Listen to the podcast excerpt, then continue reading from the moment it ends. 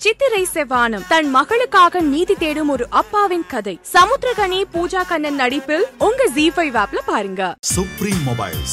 Lowest price, price drop protection, free screen replacement.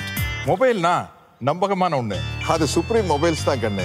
Atrangi திரைப்படம் December இருபத்தி நாலாம் தேதி ஓடிடி பிளாட்ஃபார்ம்ல வெளிவர இருக்கு. ரீசெண்டா இந்த படத்தோட ப்ரமோஷன் ஒர்க்ஸ் தான் அதிகமா போயிட்டு இருக்கு. அண்ட் மக்களிடையே மிகப்பெரிய ஒரு எதிர்பார்ப்பு இருந்துட்டே இருக்கு. இந்த திரைப்படத்துல நடிகர் அக்ஷய்குமார் நடிகர் தனுஷ் சாரா அலி கான் போன்ற பலர் இந்த படத்துல நடிச்சிருக்காங்க. அதே சமயம் இந்த படத்தோட இசையமைப்பாளரா ஏ ஆர் ரஹ்மான் அவர்கள் இசையமைச்சிருக்காரு. அண்ட் தமிழ்ல இந்த திரைப்படம் கலாட்டா கல்யாணம் அப்படின்ற ஒரு பேர்ல ஓடிடி தளத்துல வெளிவர இருக்கு. அண்ட் இந்த படத்தோட ப்ரமோஷன் ஒர்க்ல தான் நடிகர் தனுஷ் அவர்கள் சில விஷயங்களை ஷேர் பண்ணிருக்காரு. அதாவது நடிகர் ரஜினி அண்ட் இசையமைப்பாளர் இளையராஜா இவங்க ரெண்டு பேர்ல யாரா ஒருத்தரோட பயோகிராஃபியில நான் நடிச்சே ஆகணும் அப்படின்னு ஒரு விஷயம் தெரிவிச்சிருக்காரு. அண்ட் அதே சமயம் அவருக்கு ஓவர் ரேட்டடான படமா கொரியன் லாங்குவேஜ்ல வெளிவந்த பாராசைட் திரைப்படத்தை சொல்லியிருக்காரு. அண்ட் இப்போ வரைக்குமே இந்த படத்துக்கான ப்ரொமோஷன் ஒர்க்ஸை கொடுத்துட்டே இருக்காங்கன்னு சொல்லலாம். அண்ட் நீங்க இந்த படத்தை பார்க்கறதுக்கு எவ்வளவு ஈகரா வெயிட் பண்ணிட்டு கீழே கமெண்ட் செக்ஷன்ல கமெண்ட் பண்ணுங்க. இதே மாதிரி முன்னாடி கூட சினிமா சம்பந்தப்பட்ட நியூஸ் கேட்க நினைக்கிறீங்களா? சினி உலகம் சேனல் சப்ஸ்கிரைப் பண்ணுங்க.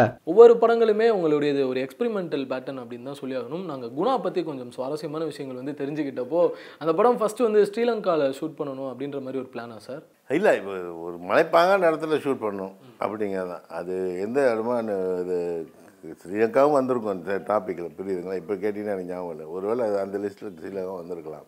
பட் அந்த அந்த படம் அந்த படம் வந்தது கூட எனக்கு ஒரு பெரிய இது. ஏன்னா எல்லாருமே என்னை கேட்பாங்க. க- நிறைய படங்கள் க கமல் சார் படங்கள் ப்ரொடக்ஷன்லாம் ஒர்க் பண்ணும்போதெல்லாம் அது பண்ணும்போது ஃப்ரெண்ட்ஸ் சர்க்கிள் கேட்போம் ஏன் பண்ணி அவரை வச்சு படம் பண்ண மாட்டேங்கிற? பண்ண பண்ண மாட்டேங்கிறேன் எனக்கு வந்து அவரை வச்சு பண்ணால் ஏதோ வித்தியாசமான படம் தான் பண்ணுறதுக்கு நான் ரெடி கமர்ஷியல் படம் அடிக்கடி கலாட்டா மசாலா ஒரு நாலு சாங்கு ரெண்டு ஃபைட் வச்சிருக்கு. எனக்கு எடுக்க எனக்கு அவ்வளோ எனக்கு அவ்வளோ இன்ட்ரெஸ்ட் இல்லை. ஸோ அதனால் நான் வெயிட் பண்ணிட்டு பார்ப்பேன் பார்ப்பேன்னு விட்டுட்டே இருந்தேன். கரெக்டாக அந்த படம் வந்து குணா மாறிச்சு. அது கமல் வந்து நீ இந்த படத்தை நீ பண்ணி கொடுனாரு அப்படி தான் அந்த படம் அமைஞ்சது. அதுலேயும் அந்த சிங்கிள் டேக் ஷாட் ஒன்று ரெண்டு நிமிஷம் முப்பத்தி ஒன்று செகண்டுன்னு நினைக்கிறோம் ஐயோ அந்த ஹாலில்? சுற்றி சுற்றி ஆ. பேசுகிறோம் அந்த அது வந்து ரெண்டு மூணு தடவை ரிஹர்சல் பண்ணோம். ஃபுல் டைலாக் ஃபுல்லாக ரிஹர்சல் பண்ணி கேமராவோட ரிஹர்ஸ் பண்ணது கேமரா இப்போ ரவுண்ட் ட்ரையல் கிடையாது. ஹேண்டில் தான் பண்ணது. வேலூர் சார் தான் நினைக்கிறேன் சார். வேணும் வேணும் ஆமாம் வேணும் தான். Super cameraman. அவர் தான் பண்ணார். மூணு நாலு தடவை ரிஹர்சல் பண்ணோம். யாருமே இருக்க முடியாது அதில். என்னென்னா உள்ளே இருந்து கரெக்ட் பண்ணுறதுக்கு ஆள் கிடையாது. எல்லாரும் வெளியே தான் நிற்கணும் அப்போ மானிட்டரும் கிடையாது. இப்போ இருக்க மாதிரி மானிட்டர் கிடையாது அப்போ.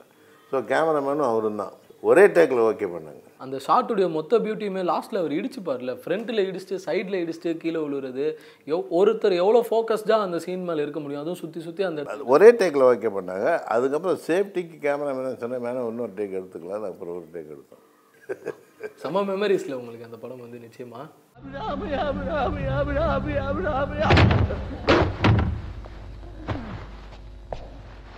இன்னொன்று சார் குணா படம் டைமில் தான் வந்து தளபதி கூட தான் அந்த படமும் வந்து ரிலீஸ் ஆச்சு.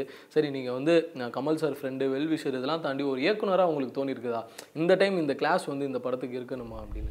புரியாத பாஷனா கூட ரொம்ப உட்காந்து எழுதுவேன். இப்போ உத்தமன கரை சரைய பரைய தனைய தனைய வாசர ஓசாம கரை தாக்கலவையா தோத்தா தா துற பரதா அப்படி சொல்லிட்டு அதை பின் பண்ணுவேன் ஆக்சுவலாக ஒவ்வொன்றே உட்காந்து ஆக்டராக என்னோடய பர்ஃபார்மன்ஸை ரீஃபைண்டாக இன்னும் பெட்டராக எக்ஸ்பிரஸ் பண்ணுன்றது கொஞ்சம் யோசிக்கிறேன். ஐ திங்க் என்னை மேபி இவ்வளோ தூரம் கொண்டு வந்தது என்னோட சகிப்புத்தன்மை தான் காரணமாக இருக்கும்னு நினைக்கிறேன்.